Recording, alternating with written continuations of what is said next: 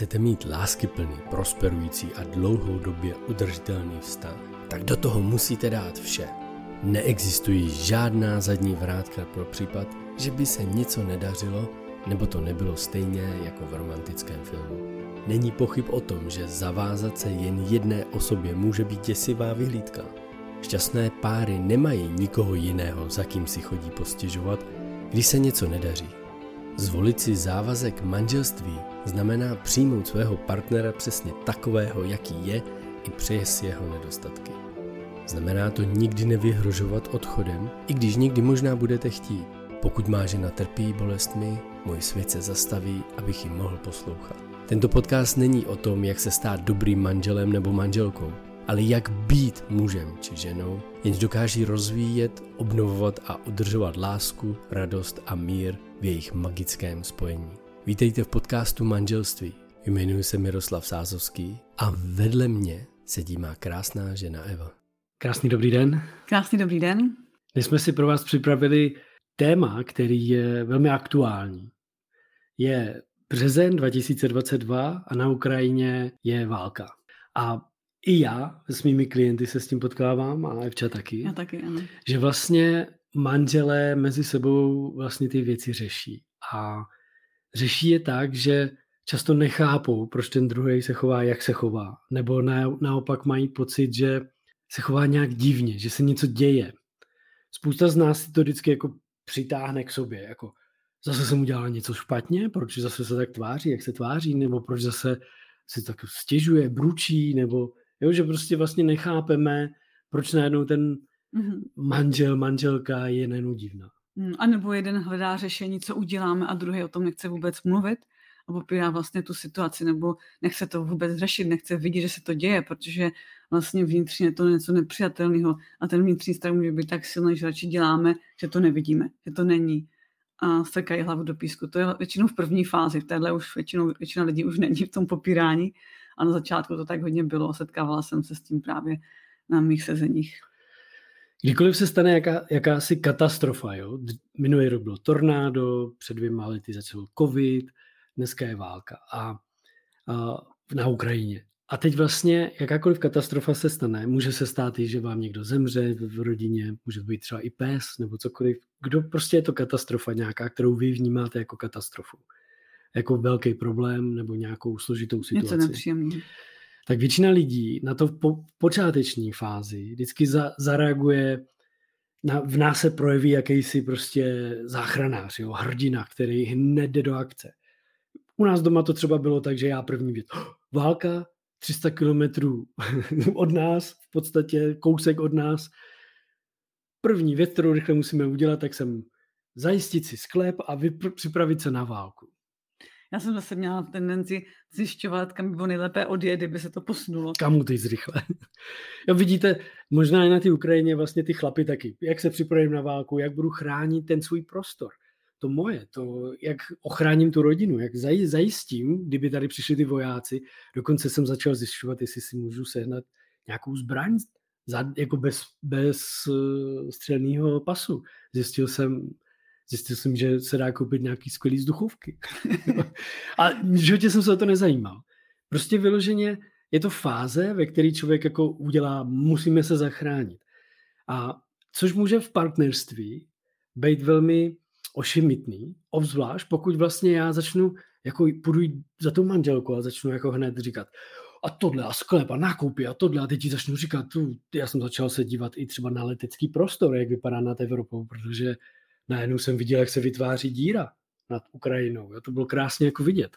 Takže vlastně, protože mě kdysi zajímaly váleční dokumenty, jak to probíhala druhá světová válka, takže jsem se hned začal dívat na ty ukazatele a zkušenosti z minulosti. Že jeden typ lidí vlastně skočí do toho, pojďme to rychle řešit, co můžeme udělat, aby jsme se zachránili. A v té první fázi, a někteří lidi zase můžou ve spíš utíkat do toho popírání. No to, to, to vlastně vůbec neexistuje, to, není, to ještě není, jako nějak, to přece se nás vůbec nedotýká. Vlastně jsou tam většinou té první fázi, když, když se dozvíme tu informaci, že se něco děje, tak můžeme se každý z partnerů vlastně nacházet někde jinde.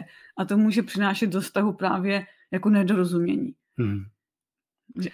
Ta, fáze, ta fáze právě toho popření může být já, já si to neumím představit. My doma to máme jinak, ale neumím si představit, že já bych jako tady chtěl jako ten hrdina, teď něco jako ten chlap a přišel bych za tou svojí ženou a ona jako, a jdi s tím do háje, já to nebudu řešit. Já to vůbec nechci řešit. Já se s tím nechci zabývat vůbec, ale vůbec se mi to ani mi to neříkej. Tady je dobrý, abyste pochopili jednu věc, proč spousta lidí vlastně jako něco popírá. Jo, oni to popírají i z důvodu, jeden z důvodů může být, jako je to přirozená reakce člověka. Nejdřív jako popřít nějaký, dokonce lidé, kteří mu říznou nohu, tak jako popírají, že to ji nemají, oni tam furt cítí a tak. A tohle je ta fáze podobná, že ty lidé často i popírají válku, protože už jsou tak plný nějakých bolestí z minulosti, traumat, jo, který mohly trvat měsíc, před měsícem, mohly jsou, jsou fakt z dětství obrovský traumata, který jsou furt plný. A žijou život, že to jako nemají vyčištěný, takže jsou plný těch traumat a ve chvíli, kdy se něco takového hroznýho stane, jo, já nevím, před pěti, deseti roky mi zemřel rodič a já to mám v sobě, nemám to uzavřený, vyčištěný třeba, mám plný traumacem, prostě bolestí, úplně se toho děsím, že by mi někdo další umřel a najednou mi někdo řekne válka za rohem. Tak já to popřu úplně. Což může v tom, partner, ano, v tom partnerství to může být, že uh, já to třeba vůbec nemusím tušit, že ta manželka má v sobě nějaký trauma, jo, nebo manžel z dětství, nějakou fakt utrpení, který ani nahlas ještě ani neřekl nikomu doslova, že to třeba netuší. A nebo si to neuvědomujeme, jaký to na nás má dopad. Často ani si neuvědomujeme, jak traumata, které jsme prožili v minulosti, mají na nás dopad teď a tady. Ano. Až, až vlastně v nějaké situaci se to najednou probudí, že nejsme schopni tu situaci řešit nějakým jako kdyby adekvátním pohledem nebo akcí. Mm-hmm. Což, což právě může na začátku jakýhosi, jakýsi tragédie, tak může víc vlastně jakým nesporům. Hlavně my si to stavujeme k sobě, že jo, vždycky. Takže když manželka se až nechovat jíňáč, já za ní vždycky přišel, říkal jsem jí o práci, říkal jsem jí o tomhle, soused, jak je divný, tamhle ten je divný, tohle, peníze jsou divný, jo, politici jsou divný.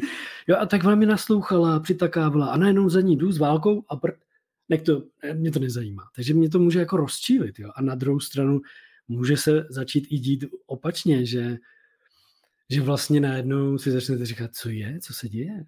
On je úplně jiný. Má ženskou, nebo jsem něco provedla, nebo jsem špatná.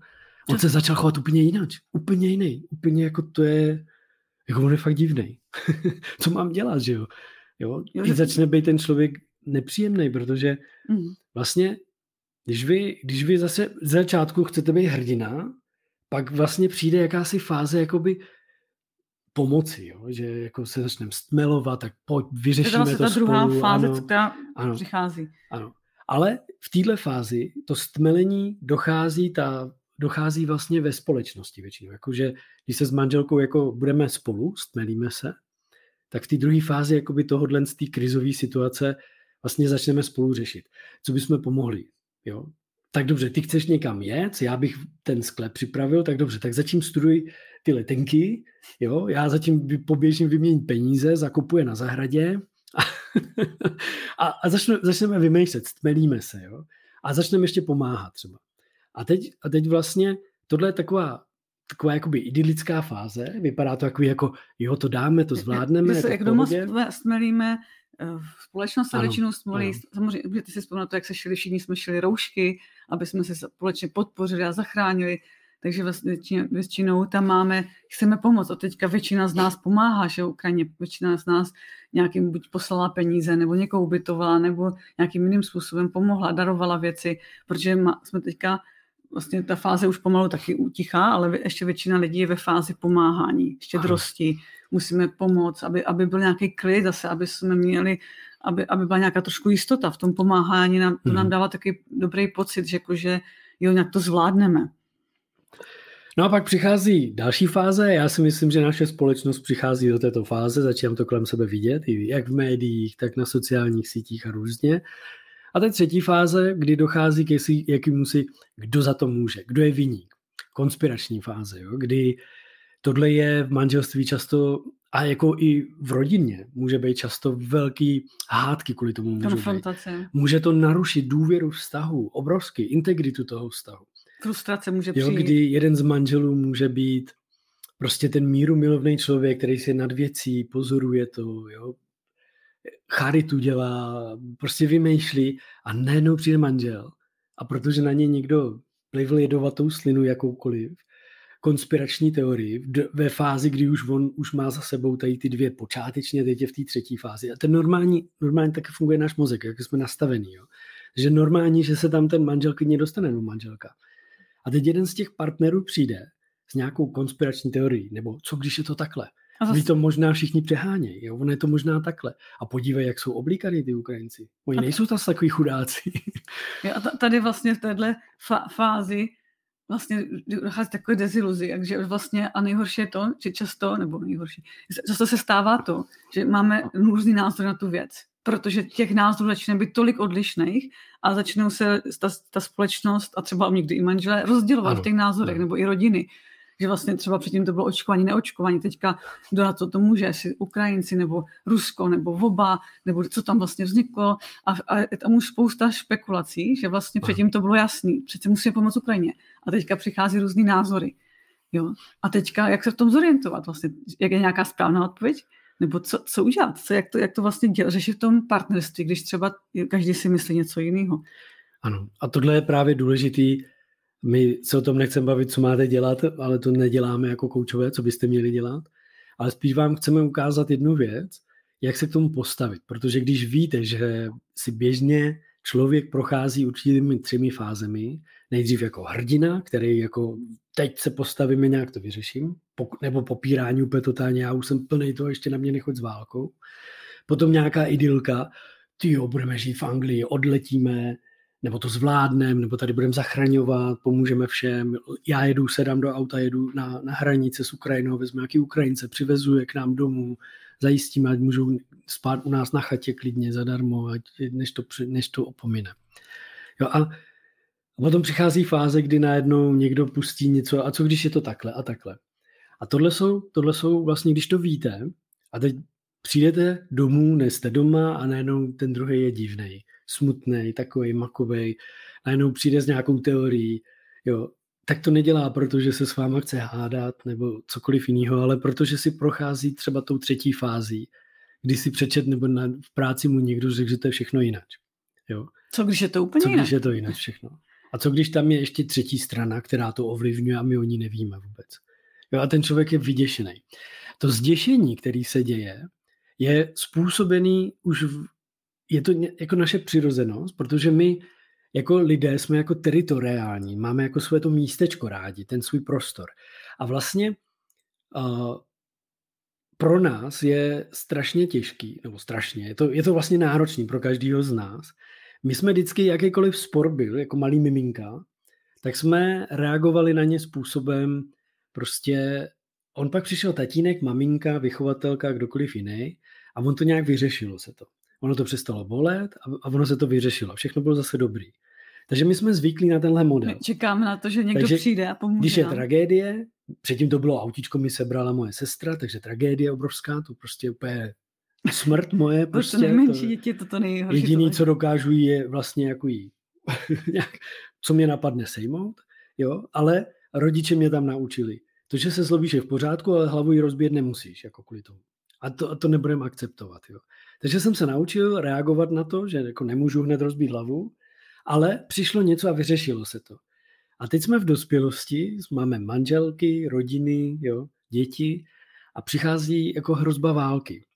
A vlastně co se může v pozadí dít? Obrovský strach a obava o to svoje teritorium, o to svoje místečko.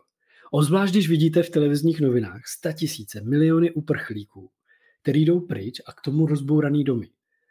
Takže vy se, vy se musíte nacházet a nevědomě, jako na, i na podvědomí úrovni, možná někteří lidé i ve vědomí úrovni, úplně... Smutek, skličenost, frustrace, obava, strach, prostě ano. to se tam všechno probouzí, protože vlastně to je to naše přirozenost, že máme místo, kam patříme. Vlastně to je taková naše jedna z největších potřeb, někam patřit a většinou je to i společný s tím místem, s, tou, s tou nějakým prostředím, kde se cítíme dobře, bezpečně. Mm-hmm. A to velký, ten pocit bezpečí je pro nás velice důležitý, protože to za, za, znamená přežiju. Když jsem bezpečí, přežiju. A vlastně o to nám jde. A teďka najednou vidíme, že to možná nemá jen tak konce, že to možná bude trvat díl, než jsme mysleli. A o to víc tam může být to vnitřního strachu, skličenosti nebo té obavy, bolesti. A to, co my no, vnímáme, že... My vlastně třeba ne, netušíme, nevíme, my neznáme tu odpověď, kdo by přišel a pomohl nám. Mm, Protože mm, když slyšíte zprávy, že bombardovali nemocnici, porodnici, tak vlastně ve vás může být myšlenka a kdo pomůže nám. Hmm. A vlastně, co v této fázi je opravdu důležité, hlavně v tom partnerství, si vzájemně naslouchat. Vlastně nebrat to jako, že ten druhý má blbej názor, tak to určitě není. A naopak ho vyslechnout a podívat se na to společně. Aha, to, to, tohle slyšel, pojďme dohledat třeba nějaké další informace, nebo pojďme si o tom teďka hodinu povídat a pak pojďme to na zbytek večera jako nechat být, protože teďka to stejně nevyřešíme. Podívat se na to, co společně, se dívat na to, co je skutečně pro vás dva to nejdůležitější.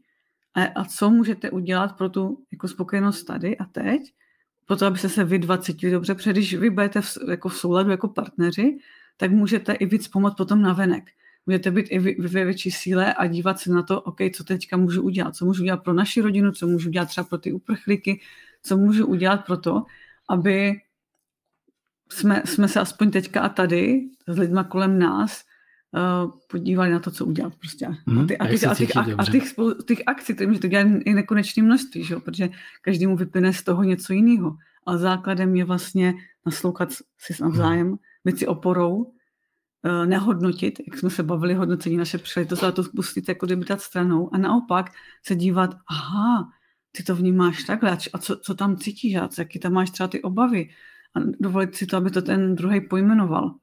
Aby, aby tam dostal Teď, jak jsi mm. mluvila o tom hodnocení, tak to je úžasná příležitost si znova pustit náš předchozí podcast, nebo ty předchozí podcasty, kdy mluvíme, jak uzemnit to negativní hodnocení. Protože zrovna ve fázi, kdy přicházejí ty konspirace, kdy přicházejí ty negativní informace, která, které jako vám začnou dělat chaos v té hlavě, protože vy jste chtěli pomáhat a všechno najednou jak se říká na každém z prochu pravdy trochu, takže vám tam najednou začne to, co když fakt to tak je. Jo. Tak vlastně je potřeba si uvědomit, že některé ty hodnocení, které máte, nebo ten manžel, manželka, ty hodnocení, které bude mít, tak můžou být skutečně jenom subjektivní hodnocení, negativní. A pokud vy je uzemníte, podíváte se na ty objektivní fakta, na tu realitu, kterou máte, a na to, proč ten člověk dělá to subjektivní hodnocení, negativní klidně, tak vlastně tam přichází takový to uvolnění, takový to, aha, jak já vlastně jenom hodnotím vlastně. Což je naše přirozenost taky. Tenhle podcast, tohle povídání děláme hlavně proto, aby vy jste si mohli podívat a pojmenovat si třeba, co se, co se fakt děje. Jo, ten strach o ten náš prostor o, je od miminek, od miminek vlastně, chceme nějaký svůj prostor a vždycky nám někdo pomohl, vždycky to někdo vyřešil. A když pak vidíme tu tragédii, která se děje v Ukrajině, tak můžeme mít velkou obavu. To znamená, že když manžel přichází z práce, manželka najednou zprávy uvidí, uvidí jednu fotku na internetu, kde je rozbouraný barák, tak vevnitř může proběhnout obrovská emoce.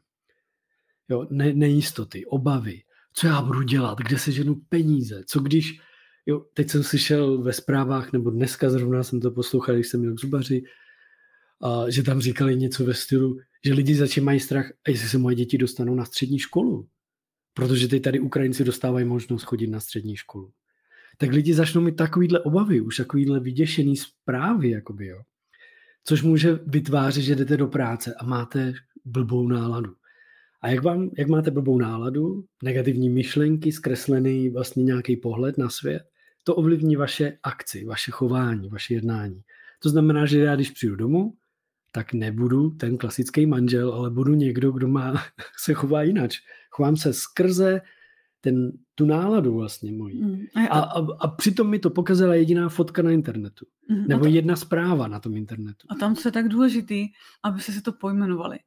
Podívali se, to se s váma děje vnitřně a skutečně si to pojmenovali nahlas nebo si to napsali. Protože pokud si to nepojmenujeme nahlas, co cítíme, co se s náma děje, tak to většinou jenom v té probíhá v té hlavě a ono to roste je to čím dál větší a horší a cítíme se hůř. No. A nemůžeme a to... to pozorovat. A co nemůžeš pozorovat, nemůžeš proměnit. Mm-hmm. A pokud si to no. pojmenujeme, tak skutečně se, jako kdyby náš mozek sklidní, dokážeme dělat racionálnější rozhodnutí dokážeme se na to podívat jinak. Najednou si uvědomíme, že třeba některé ty obavy, co ten hlava začala tvořit, vlastně nejsou ani až tak reální, nebo že to nemusí být až tak černý. Jo, že vlastně to pojmenování těch, těch pocitů a myšlenek pomáhá k tomu, aby jsme se sklidnili a podívali se na věc třeba i z nového úhlu pohledu. No. Co teda s tím vlastně? A tady my jsme to jako zmínili, tak já to jenom jako teď jako schrnu, mm-hmm. zabalím. A je potřeba jenom si uvědomit, že je důležitý komunikovat, povídat si o tom. A když vidíte, že ten druhý člověk v téhle době, a ono to bude platit pořád, jo, po celou dobu vašeho manželství, a když vidíte toho druhého člověka, že se s ním něco děje, tak první věc je uvidět, že to není o mně, ale o něm. Že on něco cítí, on něco potřebuje. Ale nejdřív si uvědomte, že vy něco cítíte a něco potřebujete, že co je, co se děje. Aha, on něco cítí a taky něco potřebuje. A možná, možná je to právě díky tomu, že viděl jednu fotku rozbouraného domu a brečící nějakou maminku. A, a díky tomu vlastně ten chlap je sklíčený, může být smutný, nebo i ta žena prostě vyděšená, co když, co když by to přišlo k nám a můj chlap by odešel do války, nebo tady zůstal, já musela někam pryč. A tenhle, tohle, tenhle to vás jako zastavuje, zpomaluje a vytváří negativní myšlenky, negativní pohled na svět, hodnocení. Proto ta, i ta fáze vlastně, ve který, ve který lidé začnou hledat i ty konspirace, protože se jako snaží najít odpověď, aby, aby jako pochopili, proč se to děje. Že to, když to pochopíme, ano. Když to, to chceme pochopit, aby nám to dalo nějakou jistotu. Protože když víme, tak najednou jako je tam jistota a mizí tolik třeba ty obavy a strachy, protože víme, co můžeme čekat. Ale vlastně tím, že nevíme, co bude, co můžeme čekat, tak to ještě víc vyvolává v nás tu frustraci, obavu. A proto je důležité si to právě pojmenovat, ty emoce. A uvědomit si, aha, takhle se teďka cítím.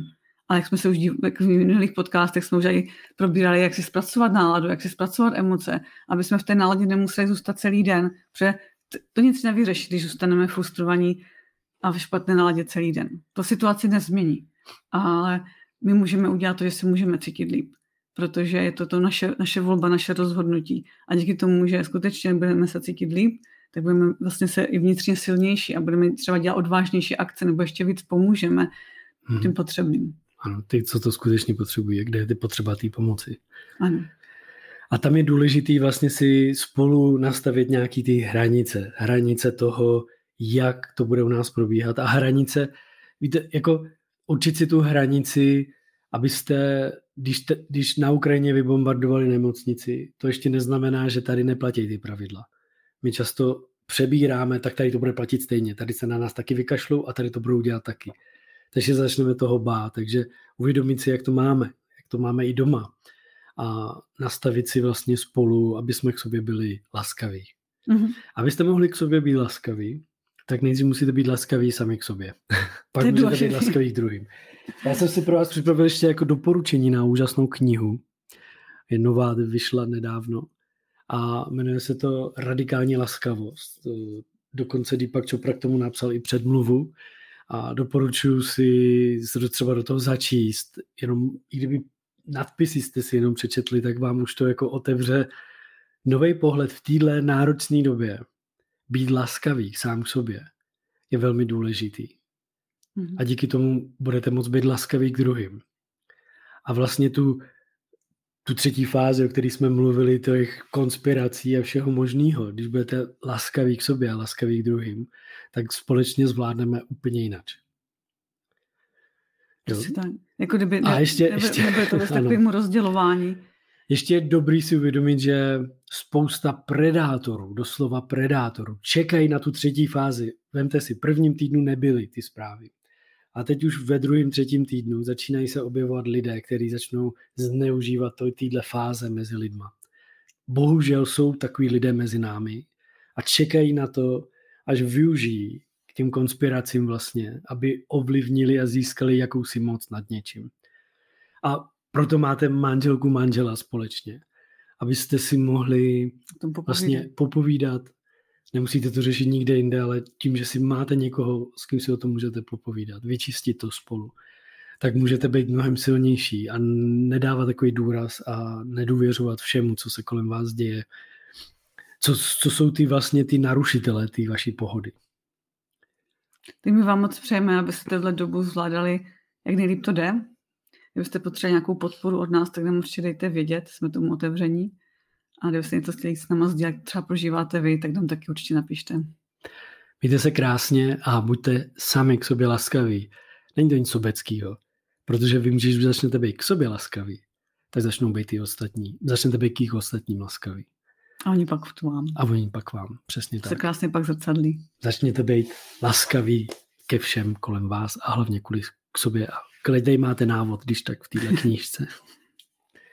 Krásný zbytek dne, mějte se. Krásný ahoj. den.